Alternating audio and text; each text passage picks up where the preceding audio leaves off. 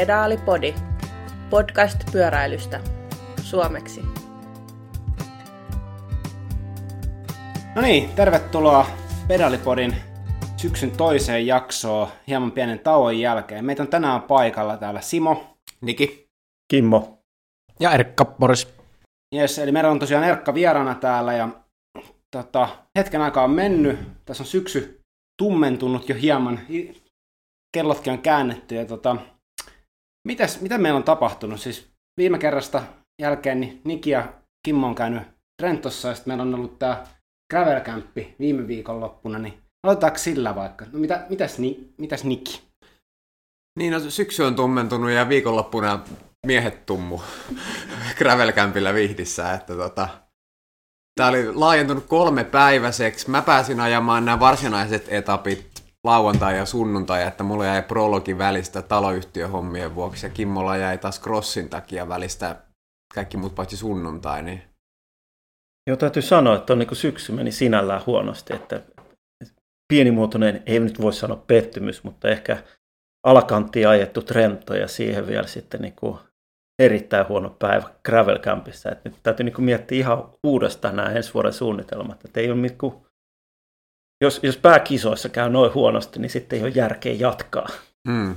Tosissaan nyt tänä vuonna niin Gravel Camp oli meillä, että siellä oli semmoinen joku pikkunen niin kuin lämmittely, prologietappi, perjantaina 50 kilsaa jotain sitä luokkaa, johon en päässyt, ja sitten lauantaina ajettiin sitten ihan järkyttävässä sadekelissä 200 kilsaa. Ja tota, itellä niin homma meni ihan hyvin, kunnes sitten Vihdin Munamäki, sen, sen nimi on oikeasti Munamäki, niin tota, sellainen seinä sitten osoittautui aika kovaksi siinä jossain kymmenen kilsaa ennen loppua ja aivan järkyttävä ponkki tuli sen jälkeen, että onneksi ei tullut sitä ennen, niin ro, roikui, roikui siinä sitten perille asti. Ja... Sitten mites meillä Kimmo lau, tota sunnuntaina meni?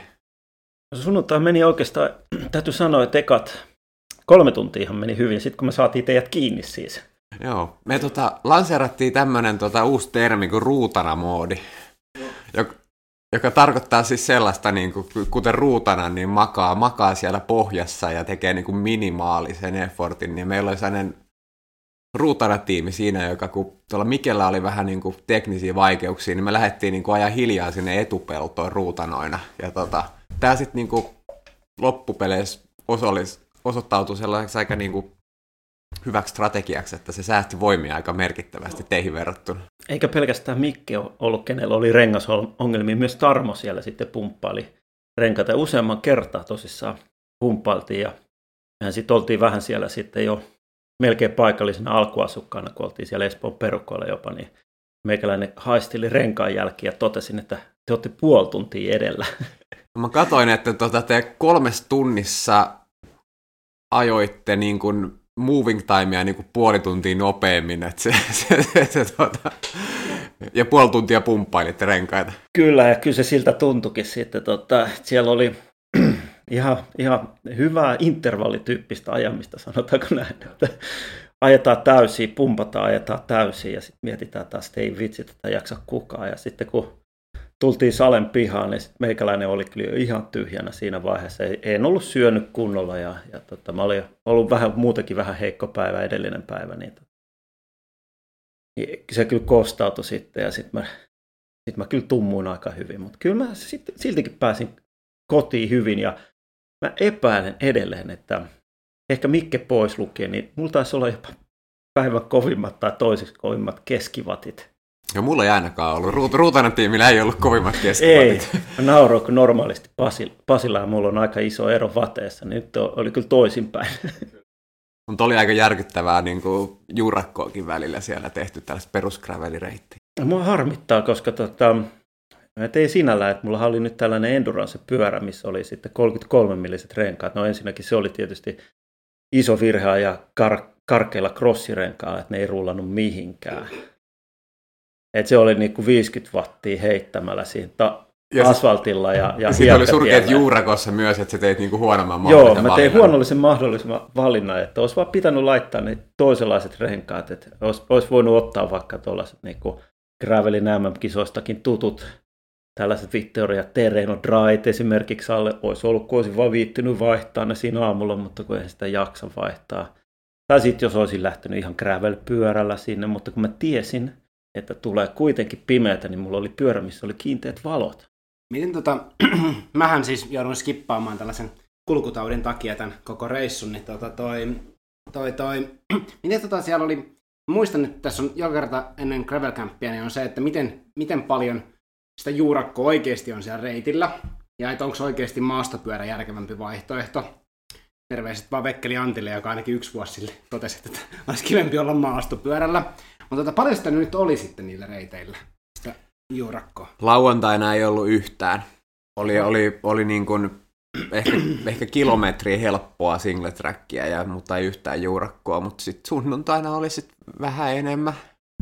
Ei se vaikea sanoa kilometreinä, välillä sitä tuntuu, että sitä oli koko ajan, mutta niin kuin... Joo, vaikea, vaikea sanoa tuolla lailla, ja, ja sinällään tähän nyt tuli poikkeuksellista, kun oli valmistelut, oli tehty niin hyvin, että oli reitit ja kaikki valmiina, että olisi voinut niin analysoida oikein kunnolla, jos olisi vaan niin viittinyt. Ja, ja kyllä mullakin oli, mulla oli kaksi pyörää vielä aamulla, että mä mietin, että kummalla mä lähden, kummalla mä lähden, mutta sitten mä ajattelin, että mä otan turpaan niin paljon niillä hiekkatie- ja asfalttiosuuksilla, jos mulla on karheammalla kuviolla etujousittu gravelpyörä. Mä otin tällaisen niin toisen ääripään, kun mä olisi mulla ollut crossipyörä, mistä mä olisin nopeasti voinut tehdä vielä niin oikein gravelpyörän myöskin, mutta eihän sitä nyt jaksanut pestä siinä kisan jälkeen, niin, tota, se oli vähän sellaista. Niin. Mutta joo, se, se oli kyllä tota, hirveän hyvin järjestetty, hieno, hieno reitti kokonaisuudessaan. Hieno päivä, ei saattanut, oli kuivaa ja vaikkakin kylmää, mutta tota, kyllä gravel campi, kyllä se, joku aina kuolee siellä. Tällä, tällä kertaa se oli myös minä. Että... Et ollut ainoastaan sinä. Että... niin. Ei se mitään, ensi vuonna sitten entistä vahvempana. Pakko tehdä, pakko tehdä jotain. Mutta miten sulla sitten he, ne, ne Trenton-kisat, ne oli meillä aikaisemmin, ne oli ehkä vähän enemmän sulle parempi reitti ainakin. Joo. Siis tota, no sanotaanko näin, että sai kaiken ulos mitattua eikä mitään jäänyt jossiteltavaa, että mä olin nyt 24 siinä omassa sarjassa 150 osanottajaa, että kisa oli sellainen, että se ajettiin se 10 kilsaa tasasta siihen ensimmäiseen 20 kilsan nousuun ja siitä lähdettiin sitten kaasupohjassa ja ja just tuli se niin kuin viisi, viisi kilsaa neljäsosan ajettua ja totesi, että jotta mä jaksaisin tänään maaliin, niin nyt pitää ottaa napsu pois ja antaa kärkiryhmän mennä. Että Joo, siinä sitten siinä mä pyörin sitten 20 hujakoilla aika lailla koko kisan sitten.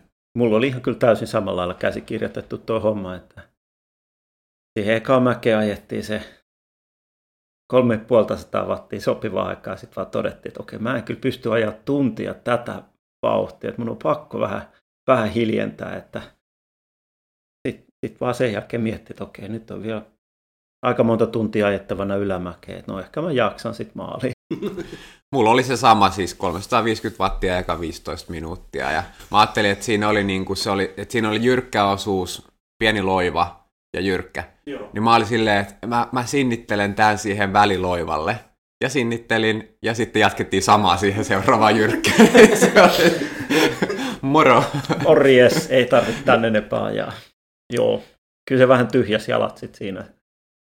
Mutta kiva reissu, hieno keli ja, ja tota, ensi vuonnahan se on sitten aika mielenkiintoisesti, kun on nämä isot MM-kilpailut, niin, niin, niin sitten on kaikki juniorit ja jopa veteraanit ajaa samoin reittejä. Joo, Glas- Glasgowssa on kaikki samaan viikkoon ängetty, niin kuin ammattilaisten ja amatööri MM Joo. kaikki. Tuohan ei kuulosta mistään oikeastaan yhtään tyhmältä, sillä tavalla. Vaikka se poruk- sit määrä, ihmismäärähän on ihan älytön niin mä en ihan tiedä, että miten ne handlaa sitten sen tota, aikataulullisesti, kun mä olin ymmärtänyt, että veteraanit ajaisi perjantaina ja, ja normaalisti niin junnut ja, tai alle kaksi kolmoset on ajanut silloin, niin, niin tota, että miten ne saa sen koko aikataulun siinä, että venyttääkö ne sitä viikkoa ja, ja mä en ole katsonut sitä niin tarkkaan, mutta olisi si- sitten mielenkiintoista ajaa sitä samaa reittiä, mitä sitten niin proffat ajaa sunnuntaina. Tota, mitäs nyt järjestelyt, minkälaiset ne oli? Oliko se siis sellainen, no Kimmo nyt on kokemusta ammattilaiskisoista, mutta sitten noin yleisesti ottaen, niin minkälaiset järjestelyt olisi? No tosi, voisi sanoa jopa, että yliampuvat. Siis niin kuin, että, että järjestäjä pommitti niin kuin sähkövie, sähköposteja niin kuin viikkotolkulla ennen sitä kisaa, että kaik, kaiken maailman lomakkeita piti täytellä ja kaikkea mahdollista. Ja sitten kaikki ne protokollat siellä paikan päällä ja kaikki mahdolliset ja lähtökarsinat ja kaikki. Että sanotaanko näin, että vimpan päälle, mutta niin kuin, tämä niin kuin vähän maanläheisempää Suomi-kisaan tottuneelle, niin vähän, vähän sellaista jotenkin yliampuva. No, no, mutta kaikista tärkein oli se, että se oli niin kuin, mikä vaati ehkä eniten totuttelua myöskin, oli tämä, että oli suljetut tiet. Aivan joo. Että ei ollut autoja ollenkaan. Se oli, ollenkaan se oli, ei ollenkaan. Oh. Tiet suljettu. Meidän huoltaja meni sähköpyörällä kaksi tuntia ennen starttia sinne huoltopisteelle, koska myöskään niin kuin pyöräilijöitä ei päästetty sinne. Aha. Miten tota, oliko siellä sitten huolto, niin oliko teillä tota, niin kuin joku sellainen Suomi-huolto vai oliko järjestäjältä niin kuin ja juomista vai miten se homma toimi? Siellä oli kiinteät huoltopisteet, johon me saatiin toi Joensuun padre, Joensuun poikien isä sinne tota, antamaan pulloja, mikä sitten toimi aika hyvin, koska kaikki tuli niin tipottain, niin hän pystyi sitten jakamaan niin kuin ihan kaikille suomalaisille vauhista pulloa. Okay. Et, et ei tarvinnut sitten edes pysähtyä siinä. Että itse otin häneltä kaksi pulloa yhdellä kertaa ja se oli sitten kaikki huolto, mitä siihen reissulle tarttui tietysti siihen vähän helpotti, että se saat, saattoi olla noin 10 prosentin nousu, että se vauhti ei ollut ihan kauhean kova siinä. Ka- ei, ei sillä 40 ajetaan ja käsi irtoaa ja käden. No. Joo, joo ei, oltiin ajettu jo mitä, melkein puoli tuntia sitä mäkeä, saman verran jäljellä, niin siinä oli aika hidasta se toiminta, että kerkee ottaa kaksi pulloa samalta mieheltä. Mutta joo, se oli kyllä tota, siis mä sanon näin, että hienosti järjestetty ja kyllä toi niin pistää miettimään, että josko sinne sitten Glasgowiin haluaisi mennä uudestaan ja se on kyllä varmasti sitten ainakin niin kuin maastollisesti vähän helpompi reitti, että kilpailu ei välttämättä ole yhtään helpompi, kun siellä joutuu sitten ajaa lyhyempää töppyrää, vähän jyrkä, tai jyrkkää mäkeä ja lyhyempiä mäkiä, niin se on eri lailla raskasta, mutta kyllähän tuollainen niin kuin, tuo 4000 nousumetriä on kyllä aika raju. Siinä ei ole, se ei ole sellaista niin jossiteltavaa, että siinä vaan ajetaan omaa vauhtia. Omaa hiipuvaa vauhtia itsellä ainakin oli, jokainen nousu oli aina vähemmän vatteja kuin edellinen. Joo, naksufera aina vähemmän. No, mutta ties ajaneensa sitten lopulta. Joo, kyllä sen ties ajaneensa, että se oli sellainen. Mutta joo, keli oli niin hyvä, niin kyllähän sitten tykkää ajaa. Mitä siellä oli, 23 asti, 25. Just sopiva, ettei tullut liian kuumakaan. Siisti. Tota, nyt kun me ollaan tälleen niin kuin amatööri niin vinkkelistä katseltu tuota ammattilaiskisoja, niin ei, ei meillä tuo Erkka syyttä täällä ole. Me ajateltiin tehdä sellainen, jaksossa sellainen pieni wrap-up tästä vuodesta ja sitten ehkä vähän katsellaan ensi vuotta silleen niin kuin kuskimielessä. Ja tota... Niin siis ensi kaushan on, on, jo alkanut crossin suhteen kyllä. Totta, että, totta, että se, on, se on jo, että 23 crossikausi on jo niin, alkanut. Mutta... Hei, itse asiassa crossista, hypätään ihan vielä takaisin. Me järkättiin tota, tuossa syyskuun alussa Helsejaksen eka kisa Keinukallios. Oli tosi hauska itse järjestää kilpailu, koska se oli aika hyvin Rue, joka oli meidän vieraana, niin oli oman porukkansa kanssa tehnyt aika helpoksi itse asiassa meille se järjestämisen, että tarvittiin vain noita henkilöitä. Että mä en ainakaan niin kuin, jos joku miettii, että olisi kiva järjestää esimerkiksi rossikisaa, niin kyllä mä voin suositella, että se onnistuu kasaamaan sen kymmenisen henkeä viiva 15 henkeä porukan, niin se lähtee ihan hyvin rullaamaan siitä. Mutta Kimmo on käynyt siellä ajamassa nyt sitten vähän enemmänkin. Sä voitit jonkun kisan, mä tiedän. Joo, Keinu Kallion, sä olit paikalla. Niin. Voit okay. voittanut toisen. Oh, mä vo- joo, no tuolla, niin. tuolla myöskin, tuolla, tuolla Lappeenrannassa myöskin onnistui voittaa ja Espoossa oli sitten toinen. Välillä vähän vaihtelevasti mennyt toi. Välillä hyvin, välillä huonosti. Onko kuppivoitto vielä kiikareissa vai?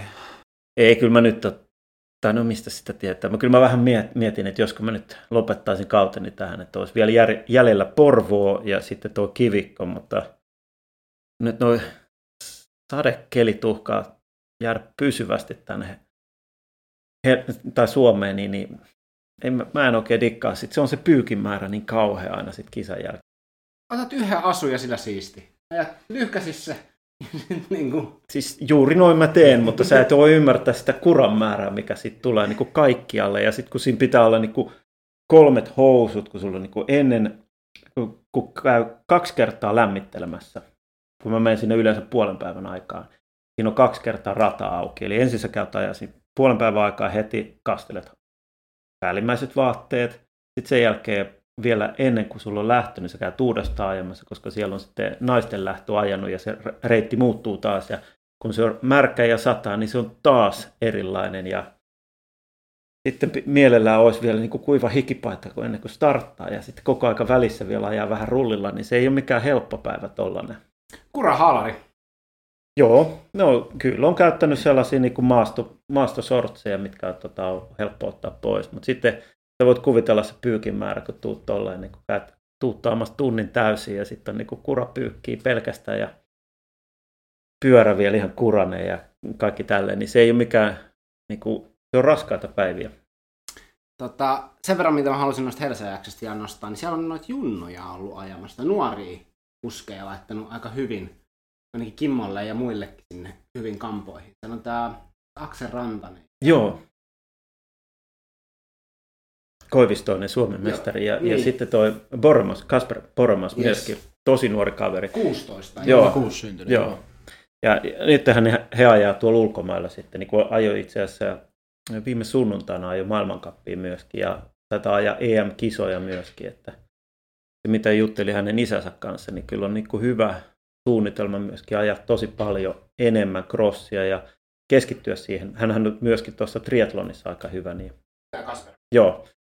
Tai erittäinkin hyvä, niin, niin, mutta ilmoitti isänsä kautta ainakin, että meinas keskittyä pyöräilyyn vaan, että katsotaan, että siinä on kyllä niin kuin crossiin va- ainakin niin kuin tosi hyvät saumat, ja kyllähän sitten ollaan nähty noista tuloksista, että tuo crossi on sellainen, että se avaa kyllä muuhunkin aika hyvin ovia.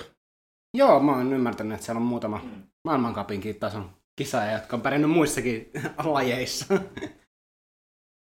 Mut joo, tota, mennäänkö me nyt sitten siihen? Joo, otetaan nyt tätä niin kuin ammattilaiskauden loppukauden wrap että mitä kaikkea meillä on tapahtunut. Että vi- viimeksi kun ollaan, me ollaan puhuttu kisoista, niin silloin ollaan oltu niin kuin Vueltassa. Vueltan parissa, joo. Ja se meni ihmepojalle nyt sitten kaiken sen tavallaan odotuksen jälkeen. Tai olisiko se ollut sitten niin, että, että se tavallaan toteutui se, mitä on pitkään odotettu, että koska Remco Evenepoel voittaa ensimmäisen ympäri jo. Koska onhan se ollut sellainen hiljainen kysymys tässä jo useamman. Tavallaan siitä asti, kun hän sen kiiro starttasi ää, jo paljon nuorempana ja sitten suoraan sen loukkaantumisen jälkeen, niin tavallaan se, mun mielestä silloin oli jo ihan liian isot odotukset ladattu häneen ja hän ei niitä pystynyt täyttämään, nyt sitten kykeni siihen, mikä oli mun mielestä aika, aika kova suoritus. Koska ennen Vueltaa mä näkisin niin, että, että vaikka Remco voi tai pystyy laittamaan ennakkosuosikiksi, niin mun oli silti hankala nähdä, että miten hän ylipäätään oli käytännössä täysin testaamaton vielä pitkissä nousuissa esimerkiksi. Niitä oli ajettu vasta muutama ja lyhyissä kisoissa. Ja nyt sitten piti ajaa kolme viikkoa, ja aika hyvin hän tota, kundi sen ke- te- testin sitten kesti. Että. Joo, ja siellähän tuli sitten uusi, uusi naamoin muutenkin sitten, että justiin, että niin Jay Vine esimerkiksi Joo, tosi kyllä. hyvin ajoi Swiftin kautta tullut ammattilaiseksi, ja, ja nyt niin kuin näytti, ja erittäin hyvin kyllä näkyy, että hän on niin kuin tosi hyvä 20 minuutin nousussa, ja se on se juttu, että Jep, siis parhaat tulokset tuli juuri sellaisessa tavallaan niin kuin sellaisella etäpällä, missä pystyy oikeastaan odottamaankin häneltä hyvää tulosta. Nythän toi, mä luulen, että toi suuntaus on muutenkin. Nythän toi Michael Wink, toi uusseelantilainen kaveri, niin UAE sainattiin, joka hänkin esitti hyviä nä, tota, otteita. Joo, se ei ollut Swiftissä, se oli Ei joku ollut toinen, toinen, toinen, toinen, platformi, toinen, toinen mutta platformi, kuitenkin. mutta periaatteessa idea sama. Niin Joo. tota, toki hänkin on ajanut pitkään, mutta niin kuin sieltä se varmaan bongattiin nyt sitten kuitenkin sieltä toisen platformin kautta. Remkostahan oli tämä teoria, että Remkolle ei oikeasti oi- olisi niin paljon wattia per kilo, että se on vaan niin aero, että se pärjää sillä. Mutta kyllä se nyt tuli sitten ehkä Nyt taas depunkattua. tulee niin loput, loputkin siinä kohtaa selviksi. Onhan Remkosta ollut monta juttua ja sitten se, että tavallaan, että se on niin kuin Belgiassa, niin ei sitä oikein vaikeastaan Suomessa käsittää, miten iso juttu, että yhtäkkiä tulee tuollainen nuori kundi, mikä voittaa niin kuin ympäri jo. Ja ne saa sellaisen suosikin sinne, ketä ne voi sitten kannustaa, tiedätkö, jatkossa, koska se on kuitenkin yksi pyöräilyn jättimaista ja niiltä on se nimenomaan puuttunut se yksi, yksi tyyppi sinne. Nyt kun se siellä on, niin eiköhän se meininki ole vaan entistä villimpää. Ja Niin mikä se oli hetken, oliko se sillä, että Merksin vai kenen jälkeen ei ole ollut belgialaisia voittajia? Niin siis oli, mä en edes muista, koska oli viimeisin, mutta sehän käytiin just vuelta aikana, käytiin, taidettiin, joku, joku statsi tuli sieltä, että koska on viimeisin Belgian niin kuin ympäri ei ole voitto tullut, niin pitkä aika, pitkä aika. Tyyli joku Freddy Martens, Joo, niin taisi olla. 77 vuotta, Joo. että sen verran on mennyt aikaa ja nyt sitten. Kuitenkin niin pyöräilyhullu maa, niin sen takia Remkokin paljon viettää aikaa just Espanjassa, koska se sanoo, että se, on, niin- se menee niin, kuin niin, lähtee käsistä se homma siellä kotimaassa. Ne saa olla ihan rauhassa siellä Espanjassa treenailla. Ja tota, sitten tietysti Vueltan jälkeen niin olikin, niin kuin, tai sittenhän mietittiin, että kuka se MM-kisat voittaa. ja sitten sama mies. Niin, sen kun olisi tiennyt silloin. Jep. Mun mielestä Greg Van, Aver, Van Avermaet sanoi Remkoon liittyen hyvän tarinan tuossa vähän aikaa sitten, kun se sanoi, että, ja Greg on kuitenkin ajanut jonkun aikaa huipulla ja aika kovia kisoja, niin mun mielestä se oli hauska, kun se sanoi ihan suoraan, niin kuin, että ei hän ole niin kuin uskonut, että nykypäivänä nykypyöräilyssä pystytään, niin kuin, että pystyy tulemaan tällainen kundi, mikä niin kuin, tiputtaa käytännössä vetoon vaan muut. Niin kuin. Mm. Ei vaan pysy, niin kuin, ja Greghan sanoi, että ensimmäisen kerran hän oli silloin nähnyt sen, kun hän jostain Hammer-seriasta, mitä kokeiltiin Joo. vähän aikaa sitä uutta. Niin Remko oli tullut käytännössä suoraan niin kuin junnuista sinne ja veti siinä ekassa Hammer-seriassa porukkaan, niin sanoi, että kun ei mennyt perässä pysyä, niin se oli silloin miettinyt, että mikähän jätkä tämä niin on oikein. Ja se oli hauska, kun se nyt sen sit sanoi suoraan, että ei hän ole tämmöistä nähnyt niin kuin ikinä elämässään. Niin sehän taisi olla just mennä viikolla, niin Alejandro Valverde sanoi samaa, että, niin kuin, että hänen mielestään Remco on parempi kuin Pogacar. Joo. Niin, niin sanoi ihan suoraan. Ja siis se tietysti tuo on vähän sellaista, kannattaako tuollaista vertailua, ja ainahan se tuo tietysti keskustelu, että tuollaisen vertailu heittää, ja niin kuin, no, miksi, mutta se, että se, että, ja mun mielestä on edelleen vähän erilaisia kuskeja, että Pogasilla on tosi hyvä kiri, ja hän voi voittaa sen ansiosta erilaisia kisoja, mutta se, että kyllä että joku Valverde noin sanoo, niin varmaan se nyt varmaan se uskoo siihen oikeasti, että Remko tulee olemaan, tiedätkö, kaikkia, no. tai että moderni kovin.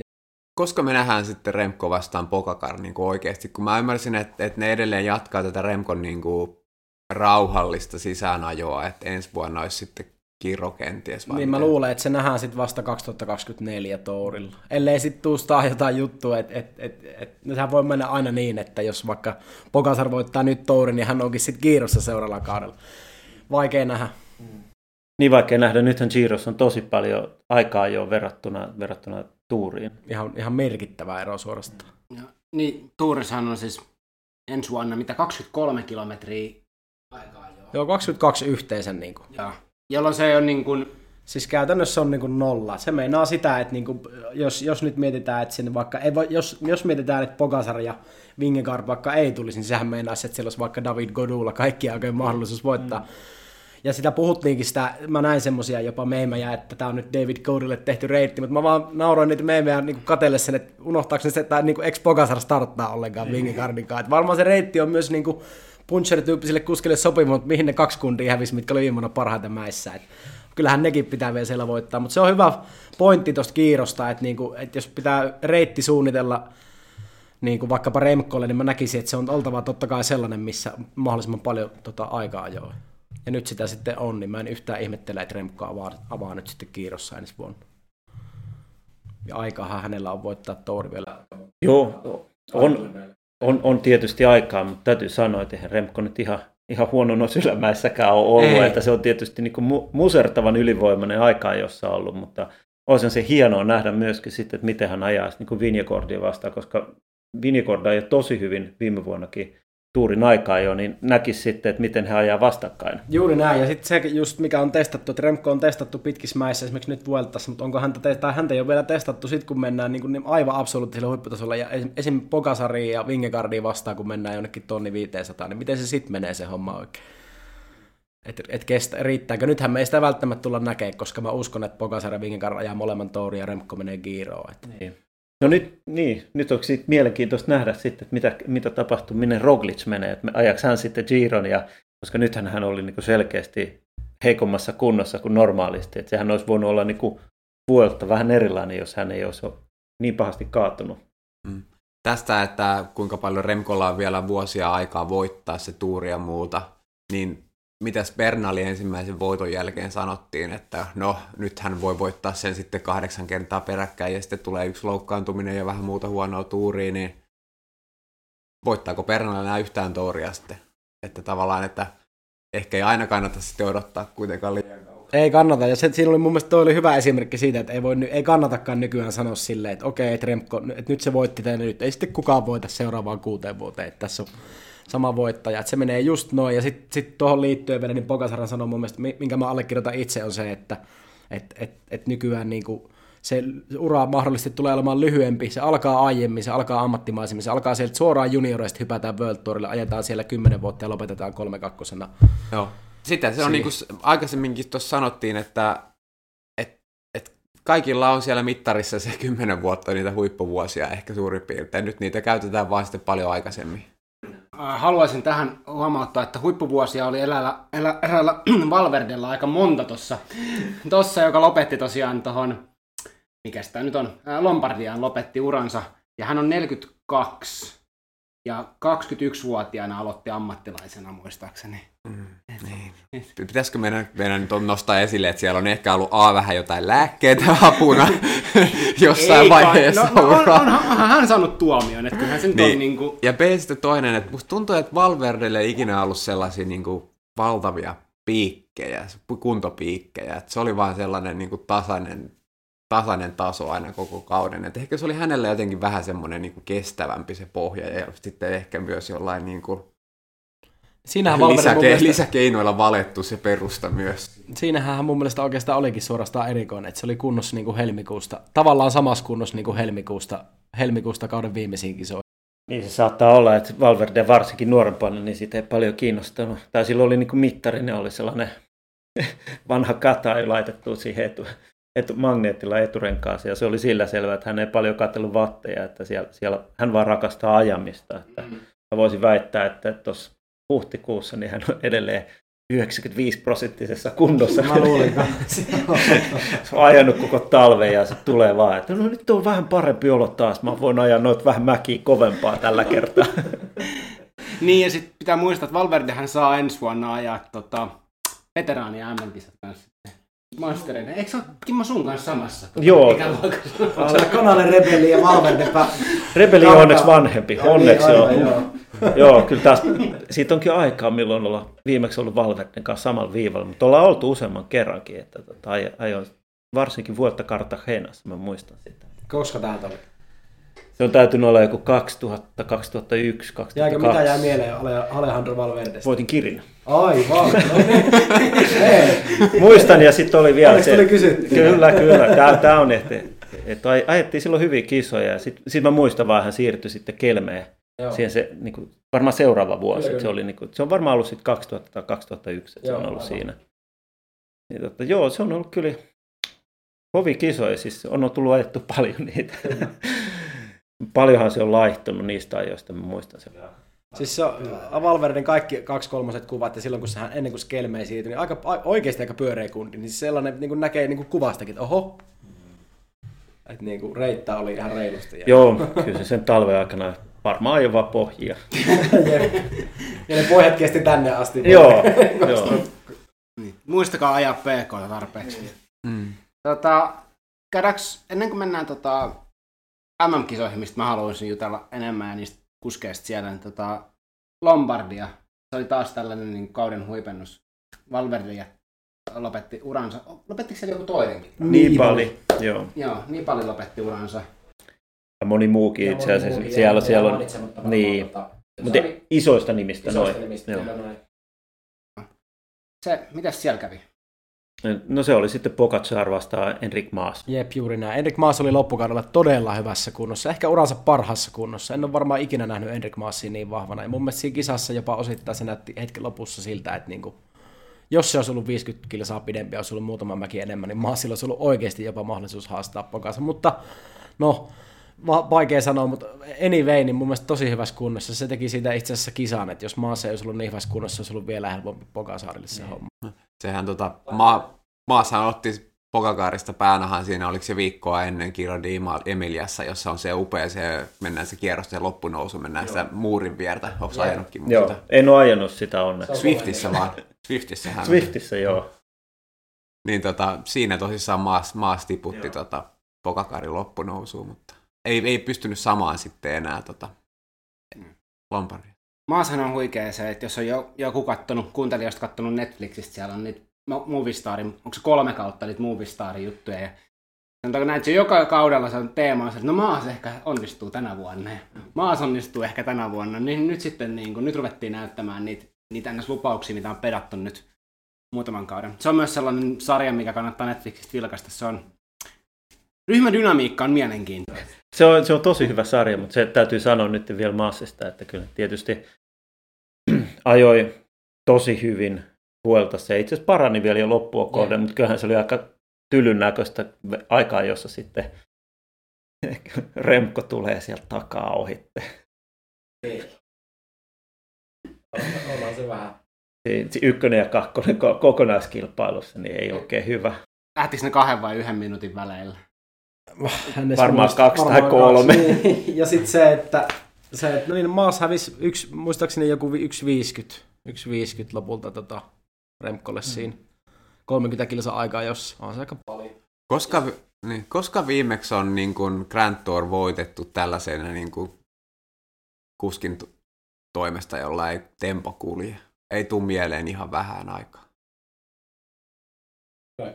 Hmm, ei varmaan ole. Kyllä, kyllä se pitää, ei, niin mennä, pitää mennään, pystyä puolustamaan. Mennään ainakin kinttaanaan asti. Niin, niin. mennään niin. ainakin Nairo ja kautta Fabio Aaru peräkkäisinä vuosina vuodetta, niin. niin varmaan joskus silloin, koska ja, ja itse asiassa Nairokin oli jopa ehkä Aarua parempi.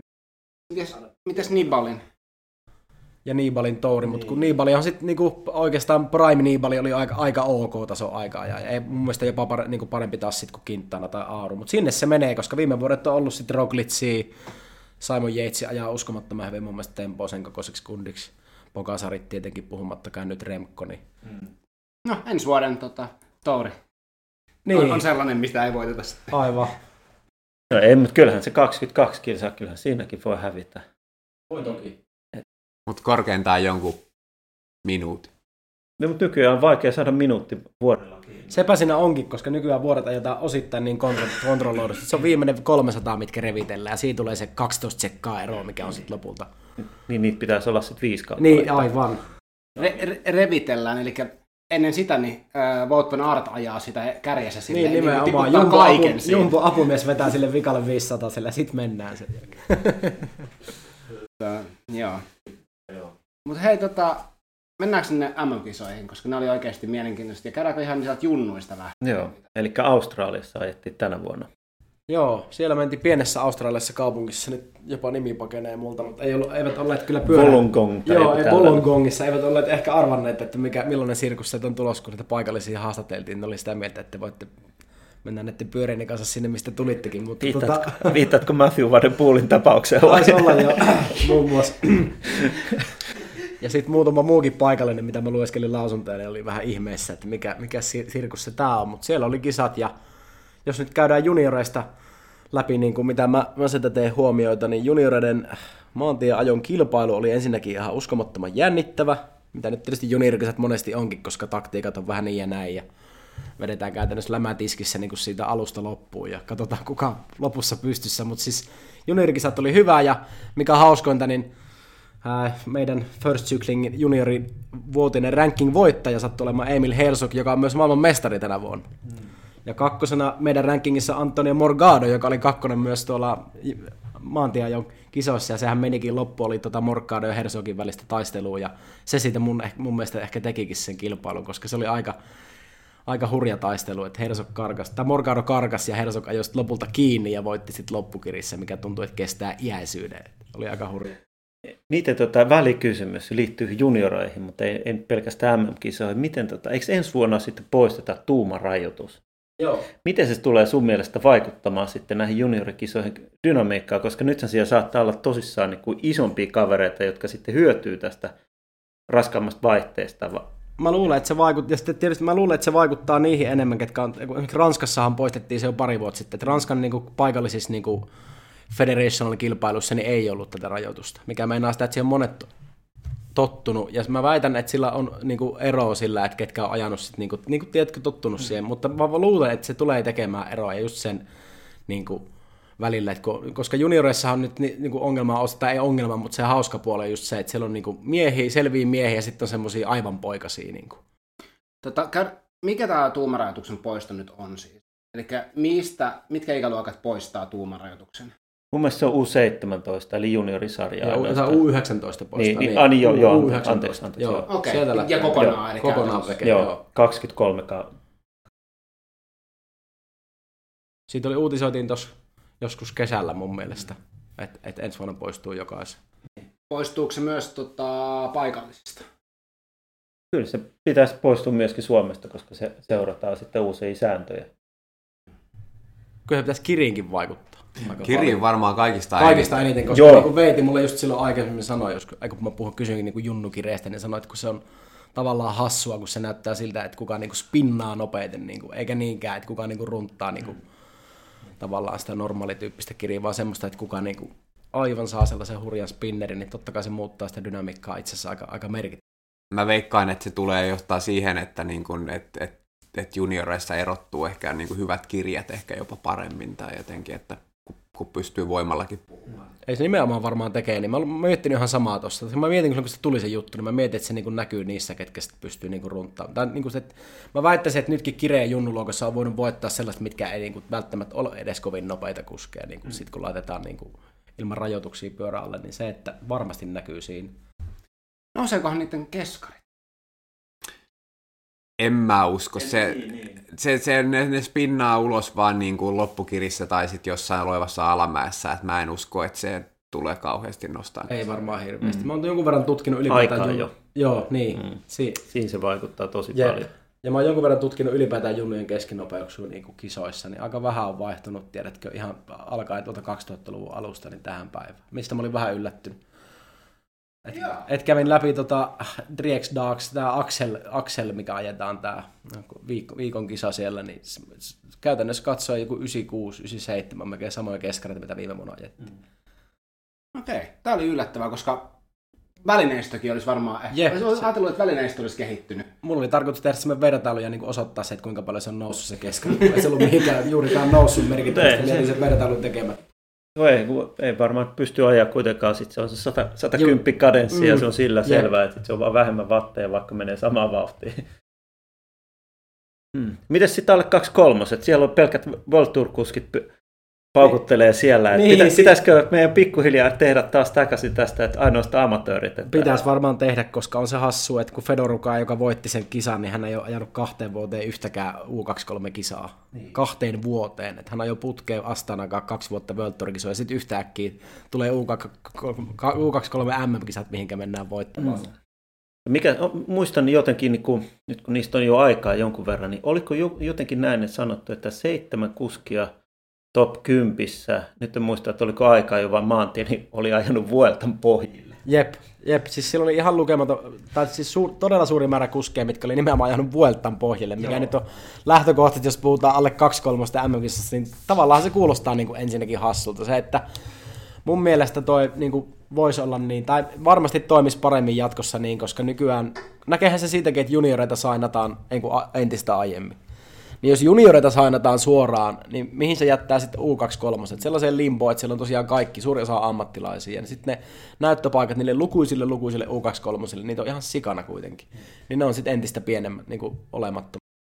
Ja täytyy sanoa kuitenkin, että Remco olisi voinut ajaa U23. Niin, siis Remco olisi voinut tänä vuonna ajaa Tour de Aveniri U23-kalenterin läpi, että kuinka monella minuutilla hän olisi voittanut esimerkiksi Tour de tuntuu typerältä, että se voitaisiin kokonaan niin kuin poistaa se koko U23-sarja ja sitten ehkä, niin kuin, en mä tiedä. Ei kun se on hyvä idea, siitä on ollut puhetta, että, niin kuin, että niin kuin, tiedätkö, tehdään kokonaan uusi kategoria, koska nyt on niin kuin nähty se, että kun ei toi johda mihinkään, tavallaan toi, ja ymmärretäänhän se ihan niin kuin, terveellä järjelläkin, että ketä se kehittää, että sen kisan voittaa joku kaksivuotinen World Tour Pro. Niin ei sille ole yhtäkkiä, että no niin, että tarvitaanpa sopimusta täällä. Ei kun oho, sulla olikin jo. Sä ootkin ollut jo kaksi vuotta näköjään täällä, ajanut kolme ympäriä jo. Joo. Ehkä jotain tuollaista. Hankala kysymys tavallaan, koska niin kuin aika iso homma ruveta muuttaa kerrasta, mutta kyllähän tuo U23-kalenteri, niin tavallaan se on koomista, että niin kuin Junnu-kalenteria melkein nykyään niin kuin jengi seuraa se suuremmalla mielenkiinnolla kuin sitä U23. Miten tämä, tota, tämä, nyt on ollut uutisia näistä todella nuorten junioreiden sainaamisesta, niin kuin, onko, onko, oliko niitä silleen, että ne on sainattu niin kuin kaksi, 24 kaudelle nyt että tavallaan, tai tällaisia näin. Joo, nyt oli monta, monta kuskia, ketkä ajaa ensi kaudella. Nykyään se tuntuu aika yleiseltä tarinalta, että, että sainataan niin, että ensi, ensimmäinen kausi ajetaan, ensimmäinen U23-kausi ajetaan jossain U23-joukkuessa, olkoon sitten vaikka Axeon tämä Axel Merksin jengi, ja sitten siirrytään seuraavaksi kaudeksi World mikä on jo sovittu. Tai sitten niin kuin nyt nähtiin tämä esimerkki tämän norjalaisen Jörgen Nordhagenin kohdalla, niin hän, hän on vielä ensi vuonna juniori, mutta siirtyy äh, Jumbon Devo-joukkueeseen vuonna 2024 ja 2025 World Tour-joukkueeseen. Eli siis onko tämä nyt menossa siihen, että ne tiimit, joilla on rahaa, niin ne menee tonne ja ne katsoo kovimmat jotkut 16-vuotiaat, ja ne rupeaa lyömään lappuja käteen, että sä oot sit meidän kuski, ja sä, sä oot sit meidän kuski, että tavallaan niin kuin kehdon ryöstämiseen mennään tässä niin kuin. Ne menee First Cyclingiin katsomaan tulokset sieltä. Siellä on oikeasti rankingista, sitä kautta ne sainataan nykyään. Niin jo, sitä kautta ne nykyään kat... Ei vaan siis hauska huomata, miten tuo meidänkin ranking korreloi sen kanssa, että se meidän top 10, niin jokainen on sainattu ensi vuodelle aika kovaa tiimiin, ja niin kuin käytännössä puolet niistä on jo sovittu nyt niin kuin World Tourille niin kuin 2000 niin kuin seuraavalle kaudelle, mutta se, että toi Nikin pointti siitä, että mennä, varmasti mennään ikävä kyllä. Mä en näe, että se niin kuin tiettyyn pisteeseen asti se on ihan, ihan varmaan ok, mutta se, että ehkä mä itse vetäisin rajan jonnekin ikäluokkaan. Se, että kuitenkin moni, moni, moni saattaa niin lopettaa koko pyöräily, eivät tiedä edes mitä haluavat. Ja, ja, moni, ja moni ei ole kehittynyt vielä, niin kuin, moni kehittyy eri tahdissa, ja sitten tavallaan ne, jotka kehittyy varhain, niin saa sitten enemmän huomiota, että, että Pitä, olisiko tässä niinku kysyntää jollekin sellaiselle NHL-tyylin sellaiselle entry draftille, että et, et World Tour-tiimit ja Pro Continental-tiimit ei saa niinku ennen kuin 60 tietyn ikäisiä, ja, ja, ja, sit, ja sitten niin kuin olisi joku tällainen jonkinnäköinen draftaussysteemi tai jotain. No joo, ja sitten ottaa huomioon tuossa se, että, just, että jos nämä on nyt 17-vuotiaat, näet, että draftaillaan nyt tälle about, niin miettii sille, että että, että ainakin Suomessa heillä on vielä niin kuin oppivelvollisuus päällänsä. Silleen. Ja sitten se, että, niin kuin, että sulla on niin kuin sillä, että no, että, että, että nyt pitäisi pyöräillä, että jos annetaan tällainen indikaattori, että jos ei voi draftata tällä 17-vuotiaana, niin ei varmaan tarvi ajatellakaan tätä pyöräilyuraa. Ja, ja, ja sit sä oot silleen, että, niin, että mun pitäisi oikeasti käydä koulussa. Niin, mutta kun sun pitäisi ajaa itse asiassa tätä pyörää tässä. Ja olla itse asiassa Ranskassa tai Espanjassa koko talvi. Tässähän koko keskustelussa monesti nyt sitten niin kuin oltu huolissaan ihan, ihan syystäkin niistä late bloomereista, koska kun ei kaikki ole 17-vuotiaana näytä niitä parhaita kykyjä, eikä edes 19-vuotiaana, vaan sitten on tapauksia, mitkä on ajanut ihan ok-tasolla 22-vuotiaaksi, kunnes tulee se viimeinen läpimurto. Niin, tämä oli se syy, minkä takia mä kysyin, että pitäisikö tästä tehdä takaisin se, että se olisi niin amatööri. Juuri näin, ja mun mielestä osittain pitäisi, koska sillä varmaan suojellaan sit niitä, koska se on saakeli iso joukko, mitkä ei ole valmiita World Tourille vielä 20 mutta sitten saattaisi olla valmiita sinne 22-vuotiaan. Siis itse asiassa mun mielestä pitäisi tehdä sellainen muutos, että se U, 23 pitäisi muuttaa U26 ja ottaa sitten 26 nuorten kilpailu noista isoista ympäriäistä 23-vuotiaaksi, koska ei siinä ole mitään järkeä, että niin kuin, Pokasaru vielä ensi vuonna. Niitä Remko, niin kuin kaikki käytännössä voittajat ottaa aina sen niin kuin kaikki paidat pois, pois sieltä käytännössä, kun ne reitit on suunniteltu silleen, että Viemäki paidan, nuorten paidan ja kokonaiskilpailun paidan ja sitten jos olisi vielä Valverde-tyyppinen, niin vielä pistekilpailu. Niin sekin, ja sitten se, että tuo U23, jos miettii, niin, kuin, niin tavallaan se on hassu, että niin kuin nytkin toi Uitteiden Brooks tuli voittaa Tour de Aveniri, ja se oli ainoa U23-kisa, minkä se ajoi sinä vuonna, että hän vaan, vaan tuli se hakea siltä tavallaan. Niin sitten kun ajetaan pitkä kalenteri U23, niin tuntuu se hassulta, että yksi jätkä World Tourilla on sitten silleen, että okei, mä voisin käydä voittamassa ton kisan tuossa välissä. Miten olisi sellainen, että, että, että sulla olisi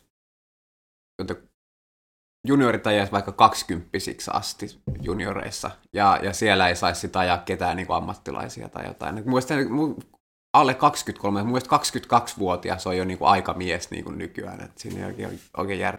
Ja ehkä siis mun mielestä ylipäätään semmoinen raja olisi helppo vetää, että jos sulla on World Tourin niin kuin sopimus, niin, niin sä oot sen jo ansainnut sun omilla näytöillä. Jos sä voitat siihen päälle Tour de Avenir, niin se ei ainakaan sun sopimustilannetta niin kuin tuo mihinkään suuntaan, koska sulla on monivuotinen soppari jo taskussa, niin ehkä joku sellainen voisi olla jatkossa.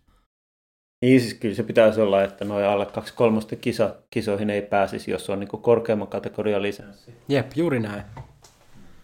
Ja juniorihan se ei siinä mielessä päde, koska junnuja, no niitä on nyt tosiaan sainailtu nyt sitten jo tälleen, että, tälleen, että tota, kautta, että vielä juniorikausi jäljellä ja sitten tiedetään jo, että Mites sitten naisjunioreissa, Joey Backstage Show?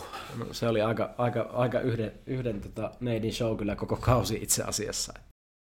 Mä mietin sitä, että se, kun se, että millä tavalla se voitti sen maantiekisan missä että kun siellä oli kuitenkin, siellä oli ollut kasoja ja kaikkea tällaista muissa kategoriassa, niin olikohan tämä vaan niin kaikista varmin tapa voittaa hänelle sitten se, vai, vai oliko se sitten vaan silleen, että luulen, kävi, kävi vähän kuumana? Ja mä sitten... luulen, että siinä on niin molempia, ja sitten kun hän oli aiemmin joka, jokaisessa kisassa käytännössä niin ylivoimainen, että niin kuin, se, niin kuin se saattoi olla ohi jo niin kuin 20 minsaa niin kuin paukun jälkeen se homma. Kerrotteko vähän, että millä tavalla se voitti sen? No, ei sitä ollut varmaan kymmenen kilsaa ajattu, niin hän lähti soolona hatkaan ja ajoi sitten koko kisalla. kisan. Kisan sitten soolona voitti jollain kaikkia aikojen ennätyserolla kakkoseen. Joo, ei tainnut olla ikinä niin suurta eroa ollut kakkosen välillä, mutta siellä U6-storilla tuolla Ruotsissahan se kävi ajamassa, tota, kun oli muodostamassa vissiin noita ää, mummoa ja ukkia samalla reissulla, niin kävi siellä voittamassa jokaisen etapin ja kokonaiskilpailu. Olihan sielläkin jotain ruotsalaisia semiproteja ja muita niin hän voitti jokaisen kisa, jokaisen etapin jollain kahden ja puolen minuutin erolla ja sitten totta kai GC jollain kymmenen minuutin erolla. Niin, tuli mieleen sitten naisjunioreissa, niin tulee vielä isommat erot noiden välitysten takia sitten vielä. Niin tulee olemaan muuten, joo. Va- varsinkin aikaa, jossa Varsinkin sitten, aikaa, jossa... Katsoo sitä fysiikkaeroa, Niin. mikä hänellä on, että kun hänellä on niin kuin kaksi kertaa enemmän lihasta jaloissa kuin niillä muilla tytöillä siellä, niin Joo, se oli koko kausi oikeastaan samaa. Että no, noi, mun mielestä junnunaiset saisi ajaa enemmän. Mä oon joskus ehkä twiitannutkin aiheesta, mutta se kalenteri niin poikiin verrattuna on ihan naurettava. Siis se ei ole kolmas osaakaan siitä. Junnunaiset ajaa ehkä joku kolme, neljä etappikisaa vuodessa uusi kalenterissa. Sitten muutamia yhden päivän kisoja. Se oli liian vähän siihen nähden, koska mitä U23-kategoriaa heillä ei taas sitten ole olemassa. Hmm.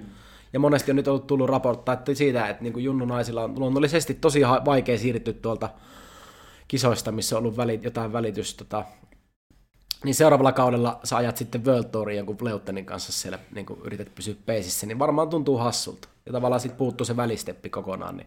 Miten sitten Baxterin perhe ja miltä, miltä vuoden päästä niin kuin joulupöydässä jutut on, kun tota, miten siellä Magnus siirtyy DSX Faija johonkin no, tiimiin ja jo, Joeilla Srami. oli soppari Ton, ton edu, onko tuo EF Educationin kanssa taitaa olla Jep, ja sitten toi Trekilssä ajaa sitten toi, toi, toi isosisko, niin. siellä, siellä, siellä voi olla. Toivottavasti ei jää mitään pahasti hampaan koloista. Siellä on, siellä on ainakin marginal gains, että jaetaan kesken. Varmaan Zoe tosta, toihan ajo toi Elinor ajo mun mielestä, pohjautui vähän samaan hänen se, niin kuin junioriaikoinen dominointi, se fysiikka näytti ihan samalta kuin Zoe, sellainen lihaskimppu siellä muiden pikkutyttöjen joukossa oikeastaan silloin, kun hän sitä dominoi, mutta mitä hänen kohdallaan, okei, kysy puhetaan kaksikymppisestä mimistä puhe, mutta ei ehkä ihan yhtä lupaava kuin pikkusisko, että se että pikkusisko tulee vielä noiden tulosten kanssa, niin vielä pikkusen napsun kaksi edellä, että kun voittaa oikeasti jokaisen. Ajaako Joey nyt World Tourilla ensi kaudella sitten vai?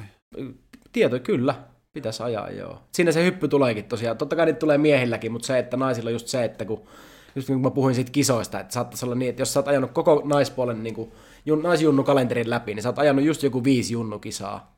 Ja sitten seuraavalla kaudella sä oot World Tourilla, niin se on ihan sika iso niin kuin Mitä, mikä sun veikkaus, että miten Joey tulee pärjäämään sitten? Mä, mä ihan rehellisesti veikkaan, koska tänä vuonna hän ajoi jo muutamia kisoja niin kuin aikuisten matkassa, kaksi-kolme kisaa.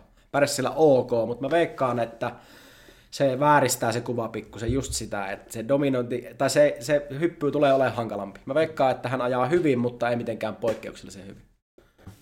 Missä se vahvuus hänellä on? on onko se aikaa, jossa Se on onko aika, se... jos se varmaan näkisin, näkisin häne, hänessä niin kuin ehkä, ehkä Zoe, niin semmoisena oikein klassikkospesialistin.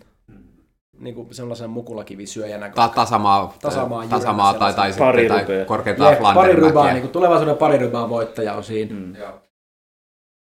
Miten sitten naisten U23 paita jaetaan samaan aikaan kuin naisten elitepa? Sehän aiheuttaa vähän sit hassua taktiikkaa Siis myöskin, jep, kun ja- katselee sitä kilpailua.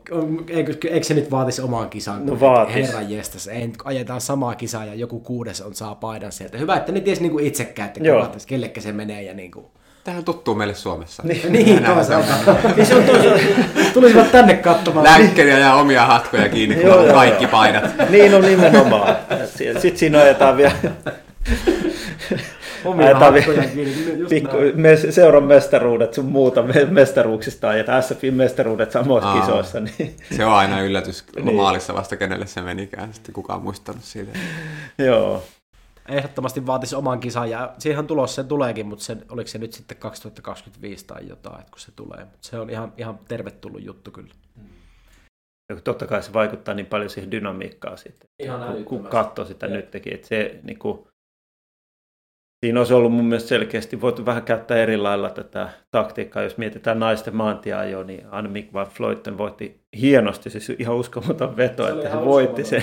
Se, oli se, Voitti mun, se. se on se mun Swift-taktiikka, millä Kyllä. se voitti. Se on ainoa tapa, millä mä voitan Swiftissä Joo. kisoja. Eli se, se, jolla on huonoin kiri, niin avaa sen ekana ja yllättää. Ei kyllä. Ja kaikki ties sen, että se tulee Se on siinä. ihan uskomaton. Kaikki katto vielä, kun se tyyli hyökkäsi sieltä. Sitten se vaan No. meni ja Voitti. Sai sopivasti eroa, se on siinä.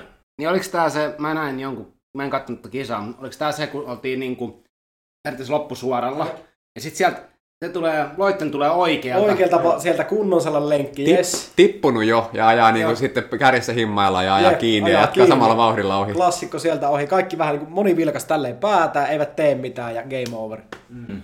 Mutta mun mielestä siinä oli just tämä, että siinä oli niitä U23-kuskeja, Jep, ja, jotka ei sitten niinku ajo tuloksesta, koska he halusivat voittaa sen paidan, niin siinä oli muistaakseni kaksi tai jopa kolme. Olisi voinut käyttää Joo. ajaa kiinni ehdottomasti. Ja olisikin varmaan ajanut ilman Mm. sitä, että se U23.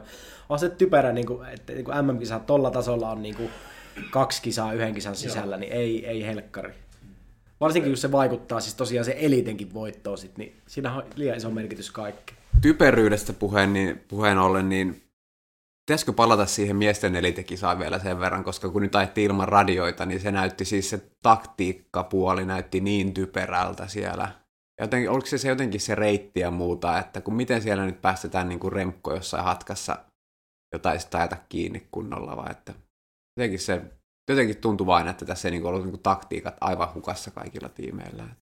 Niin, siis mä, en- mäkään en voi ymmärtää sitä, että miten se laitettiin tuolla lailla. Normaalistihan se on ollut, että jos mietitään jotain niin kuin olympialaisia tai muita kisoja aiemmin, mitkä on ajettu ilman radio, niin nehän on ollut, niin kuin, ei päästä ikinä hatkaa kauhean kauas, koska ei uskalleta päästä, ei tiedetä, mitä Jep, tapahtuu. Kyllä.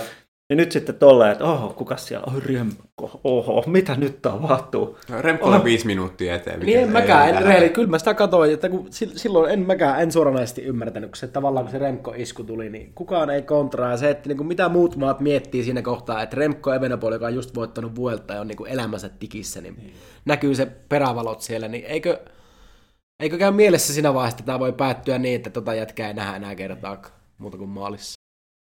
Jotain olisi ainakin pitänyt tehdä, että se olisi niinku pidetty silleen niinku s- suht näkyvissä, Jep. että se olisi niinku yritetty väsyttää siellä, mutta se oli kuitenkin sen verran iso hatka, että Ja tietää, niin oli. että ei, se, Ja se oli, kun päästä, niin se on mennyt. Niin, kyllä. Ja sitten tavallaan loppuhan olikin vähän sellainen anti, tai siis no, voiko nyt soolo, soolona maaliin tuleminen olla MM-kisoissa niin sellainen antikliimaksi, mutta just sen takia, että kun se, aika monihan odotti sellaista uskomatonta taistelua. Joo. Hyökkäyksiä ja kaikkea muuta, niin se oli vaan sellainen niin kuin Se oli sellainen venyttää, venyttää, okei. ven... nyt katkes. Jep. Ehkä me nähdään sitten ensi vuonna sitten taas Remko vastauskisoissa, että et, et, et mitä hän pystyy, onko hän oikeasti vaan niin hyvä sitten. Ja en mä en ymmärrä, miksi niitä pitää tää kisa nyt ajaa ilman radiota sitten. Joku sanoi, että se on parempaa, parempaa kisaa, mutta en mä tiedä, onko se niinku informaation puute, niin tuoko se niinku paremman kisaa, kisan siitä. Niin aika monikin on sanonut, että se on parempaa. Mä oon nähnyt hyviä kisoja ilman. Mutta sitten toikin, just niin kuin sä sanoit, niin varmaan toi olisi ollut parempi kisa et- radioiden kanssa. Koska siellä on radiot laulanut, että siellä on Remko nyt minuutin päästä. Koittakaa nyt jumalata tehdä jotain. Niin. Ja sitten se oli, mä en oikein tajua, mitä, sillä, mitä kaikkea siinä lopussa tapahtui, mutta siellähän kyllä sitten niin kuin missattiin mitallit ja ajettiin niin hiljaa ja sitten yhtäkkiä ranskalaiset tulee takaa ja Jep. kukaan ei tiennyt mitään. Ja sitten, hei, tästä nyt tuli tällainen podiumi. Joo. Siis Se oli kyllä hullua. Oli ihmeellinen kisa niin kuin kaikin puolin. Tuossa tapauksessa nyt tietysti olisi nyt radiot, mutta kyllä nyt varmaan olisi kannattanut muutenkin katsella vähän taaksepäin, että ei vitsi, että niillä oli kuitenkin puolitoista minuuttia muistaakseni Jep. eroa vielä, kun ne lähti viimeiselle kierrokselle sille niin kuin väliporukalla. Ja tota, junnukisoista vielä niin jäi mainitsematta tempoajot kokonaan siinä mielessä, ä, tai kundien puolelta, niin Joshua Tarling voitti, voitti tota maailmanmestaruuden ja siirtyi Ineokseen suoraan. Että tällä hetkellä on itse asiassa Ineoksen harkkaleirillä Espanjassa. Ja suoraan junnuista, junnuista tota, mikä alkaa olla nykyään Remkon ä, tavallaan tällainen aloittama trendi. Eli su- siirrytään suoraan junnuista World Tour-joukkueeseen ja Remkko sen avasi sen pelin ja mä muistan, kun silloin kirjoitettiin juttu, että tämä tulee olemaan niinku sellainen ennakkotapaus. Ja se on nimenomaan oli sitä, että nyt se on ihan normaali, että noin toimitaan. Ja Remkokin taitaa viettää talven kalpessa siellä tota, hotellissa, jossa on korkean paikan ilmaan sim- simuloiva Kyllä, huoneet. kyllä. Ai se oli se, mistä sä varastit meillekin. Joo, Kolopnevi hotelli kyllä. Ja onko se Kolobnevi hotelli? Joo, se on joo, hotelli, Niin joo. muuten olikin, joo. Mm. Ja toihan on paljon, tuo Matthew Van Poel on myöskin siellä, että aina kun näkee Stravasta, että hän on ajamassa siellä, niin samaan aikaan ne on siellä sitten. Mites tota, no katoin, tästä Zoe Baxterista tuli mieleen, katoin tuossa maailmankappia, tai World Cupia Crossista, ja se oli, hän oli sielläkin ajelemassa vielä, että jätkelee kautta kivasti siellä. Zoe. oli siellä ajelemassa kanssa. Mä mietin sitä vaan, että onko noi Van der Poel ja Wout van Aert ajamassa crossia tässä nyt. Mä ymmärsin, että he, he niin aloittaa joulukuussa. Joo, näin, oli, vissi. näin mäkin jonkun uutisen näin. Vähän valiko, valikoivasti Joo. sille, mihinkä mennään. Et en usko, että Voutti ajaa varmaan enempää kuin viime vuonna, koska ajanut Tuskin. viime vuonna 6-7 Ehkä kisaa. kuusi tai, vi- jopa viisi, niin kuin kuusi tai viisi kisaa mun mielestä jo viime Mun vuonna. mielestä se on niin kuin kaikkiin paitsi yhtä vuotta. Jep, jep. Niin. Ja sit siellä on ajakaan Pitcockki kanssa. Joo, mutta hänellä on ollut vissiin vähän polven kanssa ongelmia, niin sen takia sitä on siirretty Jep. nyt jonkun verran.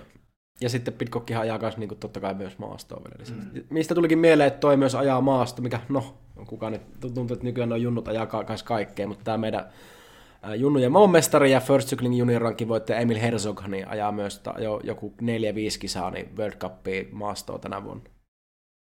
Aha, no niin. Voikohan se olla kiva. sitä, että kun niitä kilpailuita on niin vähän, niin ne niin periaatteessa lahjakkaat nuoret niin pystyy ajamaan tällä lailla niin kuin montaa eri lajia ja sitten ne saa tarpeeksi niitä kovia kisoja. Mä luulen, helpompi ka- mä luulen kans, koska toi, niin kuin mä puhuin sitä, että naisilla on vähän kisoja, että niin kuin junnu, junnu naisilla on vähän kisoja, niin ei ne junnu miestenkään jusia-kisat, niin eihän ne kata, siis jos, jos sä mietit vuoden ajalle, niin niitä on aika vähän lopulta. Et silloin tällöin viikonloppuisin. Et Pitää on pakko käydä just niitä muita kisoja paljon.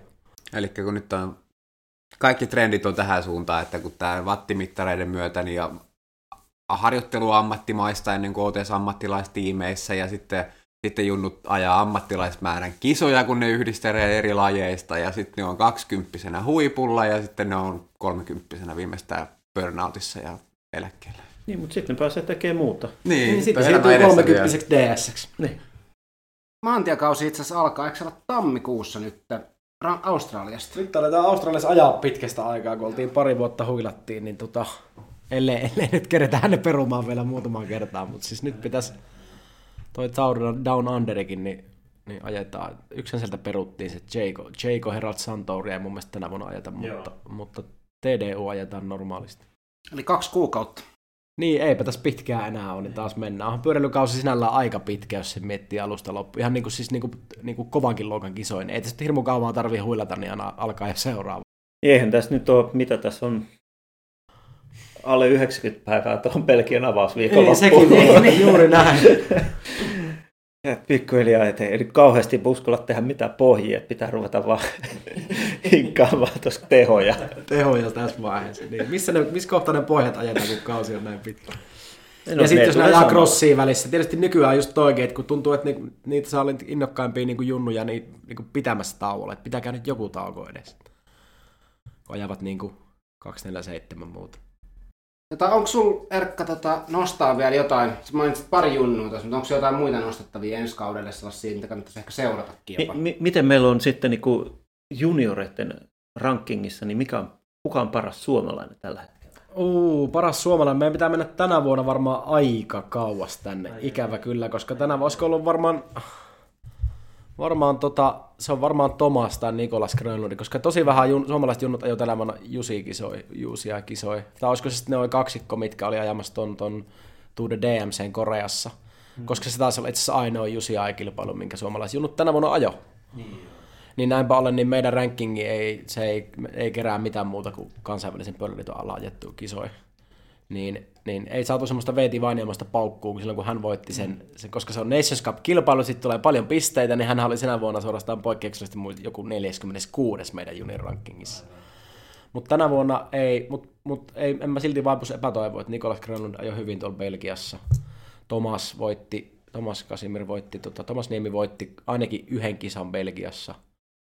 Ja ne on kovia kisoja, siis siellä ajaa niin Belgia 90-110 sellaista hyvää junnua, mistä ajaa sanotaan hihavakiona 30, am, 20 ammattilaisena parin vuoden päästä, niin jos sä semmoisen voitat, niin mun mielestä se on merkki siitä, että, että olkoonkin, että suomalaisia junnoja on uskomattoman, jopa hälyttävän vähän, niin mun mielestä on suorastaan niin kuin, mieltä ylentävää, miten hyvällä tasolla he ajaa siihen nähden, että niitä on oikeasti joku kuusi niitä kundeja, ketkä siellä on ajamassa. Niin, niin, niin siihen nähden hyvä kausi suomalaiset junnut. Ja ensi kaudelle, kun puhuitte tuosta Borremansista ja, ja, ja Nick Grönlund jatkaa mun mielestä 05, niin jatkaa vielä ensi vuonna, niin, niin ihan ei, saa nähdä. Ehkä sieltä voisi olla tulos jotain tota, tota menestystäkin, mutta mut, mut, niin kuin nostoista, niin no ehkä mä, ehkä mä keskittyisin ensimmäisenä nimenä tietysti siihen puhut, tuli jo mainittua tuo Jörgen Nordhagen, mikä sinne Jumpon kanssa teki soppari, niin siinä on siinä mielessä poikkeuksellinen lahjakkuus, hän mietti pitkään, että valitseeko hän hiihtämisen, koska hän on viime vuodelta Norjan mestaruuskisojen Pertsalla kakkonen, ja sillä oli, tosiaan osallistui oli, kävin vielä vähän aikaa sitten Fissisivuit katsoa, niin joku 143 junnua et jos sä oot niinku Pertsalla Norjassa, niinku, niin sen jokainen ymmärtää, miten kova hiihtäjä sä oot siinä vaiheessa. Ja sitten sit jos sä oot niinku pyöräilystun tason lahjakkuus, niin hän oli nyt tehnyt päätöksen vähän aikaa ennen kuin se soppari julkistettiin, että niinku pyöräilyyn siirrytään. Niin siinä on semmoinen talentti, että niinku sitä konetta niin sanotusti löytyy varmaan sieltä hiihdon puolelta. Et aika monesti noin hiih, hiih, jotka tulee hiihdon parista, noin junnut, varsinkin norjalaiset junnut, niin heillä on nimenomaan erikoisuutena semmoinen uskomattoman kova kone, engine, ja ovat, niin. ovat tempoajajia, hyviä tempoajajia sen johdosta. Onhan se jo hapenottokykyhän se on. Niin. Jep. Niin, niin sittenhän se tulee Eikä se kilsojen myötä se sitten, taloudellisuus. Juu, niin. toisaalta se pitää muistaa sitten taas joku Oscar Svensson, mikä kellotti sen kaikkien oikein VO Maxi 97 ja voitti junnujen tempo ja seuraavalla kaudella kaikki odotti, että sehän voittaa jokaisen kisan. Niin ajo sen vuoden, ei oikeastaan ihmeitä ja homma pakettiin se vuosi sen jälkeen. Onhan se paljon muutakin kuin. Joo, Joo, siis se, eihän toi nyt ole kuitenkaan, muutenhan se pystyttäisiin suoraan laboratoriossa jakaa, mutta mm. se on niin paljon toi, että miten paljon sulla on taloudellisuutta ja miten pystyy ajamaan sitten vaikka 95 prosenttisella ja näin poispäin. Että se toi numero ei ole se niin kuin missään määrin se suorituskyky. Per, Pertsa 10 tai Pertsa 15 on ihan puhdas hapanottokykytesti. Mm. No kyllä pitää tekniikkaakin olla, mutta se on, se on niin eri asia kuin viiden, viiden tunnin klassikokisa yeah. kuitenkin. Joo, tuossa oli itse asiassa noista va, niin kuin, puha, näin VO2-maksin numeroista, niin oli just uusimmassa urheilukästin tota, jaksossa, kun Pilma Nissiseltä kysyttiin, että paljon hän puhaltaa. Että, tota, että ne, ne hän sanoi 73 vai 72 sanoi, että, että on jännä silleen, että ihmiset niin kuin, piilottelee sitä numeroa, että se on jotenkin hirveä salaisuus. Sitten siellä on se, että sut, sut niin kuin arvotetaan ihmisenä sen, tai urheilijana sen mukaan, että paljon sä puhallat. Sitten kun todellisuus voi olla niin kuin, että miten paljon sä otat sieltä niin kuin sitten kaikkea muuta sieltä. Nyt oli Froomellakin, Froome teki YouTube-video, missä se 75. Täh? Joo, no, mä laskin siitä niin kuin sen, sen, mikä se oli se absoluuttinen luku ja sitten se kiloluku, että hän oli kyllä joku yli 70 kiloisessa kunnossa myöskin siinä, että et, et, et siinä, siitä kun tiputtaa sen 5 kiloa pois, mitä hän pystyy, niin se nousee aika merkittävästi se lukema. No mutta silti, silti, mm. että. Mutta mä toivon, että nyt kun puhuttiin tästä, että näitä junnuja niin draftataan tosi paljon aikaisemmin niin kuin mukaan ammattilaissopimuksiin, niin sit se ei mene siihen, että käydään että porukkaa käytetään tuolla labrassille, että no niin, ja paljon sun maksit on, ja sitten sen jälkeen, no niin, ja tästä ruvetaan sitten seuraamaan vasta sitten. Niin ei, siinä päästään takaisin nimenomaan siihen Kimon mainitsemaan First Wingin työkaluun. Et siinä nähdään koko kausi, jos junior on jäänyt koko kauden tasaisesti ja hyvin, ja jos se yhdistetään hyvin tuloksiin Labrassa, niin sitä on kyseessä yes. oltava niin kuin, tavallaan hyvä talentti. Niin. Tosi eikä sekään vielä sitä sanoa, että kun se, totta kai se on niin monesta asiasta kiinni. Toikin on hankala niin kuin mun tavallaan sille ennustaa, niin kuin, että ketkä voisi olla ensi vuonna hyvin. Totta kai sä nyt voit suoraan sanoa, että ketkä on tänä vuonna ajanut hyvin. Ensimmäinen vuoden junnut, ketkä on ollut tänä vuonna hyvin, niin yleensä ne on hyviä myös ensi vuonna. Mutta sitten on myös niitä tapauksia ollut tässä vuosien saatosta, on ajettu niin kuin jopa vähän harvinaislaatuisesti. Ensimmäinen juniorikausi hyvin, sitten onko motivaation puutetta, onko jotain, mutta sitten toinen junnukausi on ollut kovat odotukset, ei olekaan oikein tapahtunut. Sitten on ajettu ehkä yksi kausi alle kaksi kolmosissa ja lopetettu. Että tavallaan tonkin pitää olla varovainen, kun mäkin noiden päivittäin pelailee ja muuta, että tavallaan ei niinku ylilue niitä niinku, tavallaan niinku tuloksia pelkästään, etkä, etkä sä voi tuloksesta nyt suoraan tietenkään sanoa mitään. Pitää sun nähdä niinku, tyyppi ajamassakin. Et, niinku. Mutta oli hauska nähdä muun muassa Morkkaado, mitä mä en ollut nähnyt aiemmin montaa kertaa ajamassa – ja tulosten perusteella kyse on semmoista hullusta kuskista, mikä hyökkää niin kuin aina kun on paikka, niin kiva kun katsoo kisaa, niin yksi jätkä, mikä hyökkää koko ajan, just, just se sama jätkä, joka niin iskee joka välissä niin kuin irti. Niin tavallaan tuommoisesta, ihmiset tykkää tuommoisesta pyöräilytyypistä muutenkin, niin kuin, koska on niin monen, on laskelmoivia tyyppejä, sitten on tämmöisiä gang tyyppejä niin kuin Morgado, ainakin tähän mennessä on, että niin kuin mennään aina kun on paikka, niin satalla. Kuka tämä tyyppi nyt siis on? Hän on siis portugalilainen kaveri, mikä on varmaan no sitä on puhuttu ainakin portugalisessa mediassakin, jo, samasta juniorijoukkueesta kuin Ja Almeida, tämmöisestä Pairaadan kaupungista, ja Pairaada Cycling Team on ollut semmoinen ehkä yksi Portugalin suurimpia. Nelson Oliveira on tämän seuran presidentti tällä hetkellä. Ja tota, niin, niin se, Almeidan jälkeen siellä on ollut sama coachi siitä jo Almeidan vuodesta, ja heidän tavoitteena on aina hommata Portugalin lahjakkaammat kundit samaan joukkueeseen. Tänä vuonna sinne sattui sitten semmoinen kundi, tai itse asiassa viime vuonna jo semmoinen kuin Antonio Morgado-niminen kaveri, mikä on sitten voittanut, en mä ole nähnyt, että kuka olisi voittanut niin kuin kansainvälisen ul- öö, pyöräliiton ulkopuolella käytyy kisoihin niin, niin paljon kuin hän. Että hän on voittanut mun mielestä tähän kahteen vuoteen niin joku 56-57 kisaa. Tällä kaudella oli 97 kisapäivää, 0, 0 DNF ja joku 33 voittoa. Ja niistä oli neljä etappikisoja. Niin kuin, siis se vaan voittaa joka paikassa. Ja nyt sitten hän oli nähty tämän UAE Matkinin lähellä, tota, tota, mikä meinaa sitä, että nyt hän siirtyy sinne Axeon Hagens Permanssiin ensi kaudelle, eli Axel Merksi U23-joukkueeseen, ja sitten toden, melko todennäköisesti niin sit UAE sen jälkeen. Eli kyseessä on poikkeuksellinen Portugalin lahjakkuus. Joo. Portugaliskenestä hän on kaiken näköisiä, eikö se ollut se heidän tiiminsä se V, W52 on... Nythän, niin nythän tuli iso puhdistus Portugaliskene ja se on ollutkin vähän sellainen inside-vitsi, että mä, se on hauska katsoa, kun noin vaikkapa, vaikkapa kanadalaiset ja muut junnut on käynyt siellä ajamassa, niin ne on sitten niinku twiitannut ihan suoraan, että et, niinku mitä, mitä helvettiä tällä tapahtuu, kun siellä on niinku, ne vattimäärät on ollut aivan sairaita ja sitten ne samat kundit ei saa mitään aikaiseksi sellaisissa kisoissa, missä ehkä vaikkapa testataan vähän enemmän. Ja se jäi, koko V52 jäi kiinni, käytännössä katsoi sillä ehkä yksi, yksi kuski mukamassa. Tai Amaro Antunes taisi olla ainoa, jota ei syytetty. Kaikki muut olikin sitten, tuomiot tuli ja se oli semmoinen, Portugal, se oli semmoinen Twilight Zone, minkä kaikki ties, mutta sille ei vaan tehty mitään. Niin. Yli mielestä. 20 vuotta ollut sellainen. Jep. Portugalin ympäri oli maailman raskaan kisa. Jep, siinä oli niinku pitkä, eikö se ollut? Eikö se niinku sunkin aikana? Oliko Joo, silloinkin niinku... kaikki ties. Kaikki se ties, oli jep. Sitten kun jossain Kolumbiaskin on ollut samaa, mutta Portugalissa varsinkin, niin siis sehän on niin järjetön, karhun palvelus sille paikallisille junnuille, koska ne ei pääse tavallaan niin kuin pinnalle siellä. Nythän Portugalissa oikeasti sitä oli tosi iso juttu, niin kuin tämän Morgadonkin myötä ja muuta, niin totta kai se on ihan uskomattoman tärkeä juttu, että siellä nimenomaan voisit niin ne junnutkin pärjätä, koska ei nyt tänään mitään jakoja, jolla on Portugalin junnulla, koska siellä ajetaan niin sairaata, on ajettu niin sairaata vatteja, että niin kuin Raul Alarkon silloin, kun se jäi kiinni, niin samana vuonna yhtäkkiä voittaa joku Nairon niin kuin kisas, mäkikisassa. Ja kaveri on aiemmin ollut kymmenen vuotta sellainen, sanotaan, tier kolme taso apumies. Ja yhtäkkiä sitten niin nousee aivan huipulle. Ja sehän on ollut sama syy, että minkä takia noita portugalilaisia kuskeja on ollut todella vähän yeah. joukkoessa. Että ne on, ei ole ollut välttämättä päässyt kaikista testeistä läpi, mitä on tehty vaikka, vaikka olisikin näyttänyt vihreitä valoa muuten. Mutta tavallaan toi oli hyvä tavallaan omanlainen ennakkotapaus toikin, että nyt se ehkä luo valaa, valaa uskoa sille, että Portugalissa on myös nuorilla mahdollisuus nyt sitten nousta niin kuin ihan omien kisojen kautta eteenpäin. Se on kyllä, toi on hyvä, että vähän puhdistetaan sitä ilmaa siellä, koska onhan se ollut vitsi se v, V52. No koko tiimi tavallaan, kun siis joitakin vuosia, että ne oli 1, 2, 3, 4 GC ja niin kuin, aivan siis niin kuin vetivät vuorijunaa sille, että kaikki muut on tippunut ja ne vetää niin joukkuetempoa ylös sitä. Niin. Mikä se oli se GS Swiss, toi... Joo, E- Epo Attack, joku että se oli se Ysäriltä se ensimmäinen tiimi, kun se oli se eka vuosi, yhdellä tiimillä oli vain Epot käytössä, se oli mahtava. Sitten taitaa löytyy YouTubesta mun mielestä. On, on se kevissi video, joo, joo se, se on ihan Flash hauska Ei ilmekään värähdä kundeilla, kun ne vetää sinne. No kannattaa, kuuntelijat kannattaa katsoa, että YouTubesta löytyy kev, kes, kevis, kevis, kevis, kevis, joo. joo. Ja Flash Valloon, niin sieltä löytyy sellainen kolme äijää tykittelee menemään nenähengityksellä. Kaikki muut tipahti. Ja...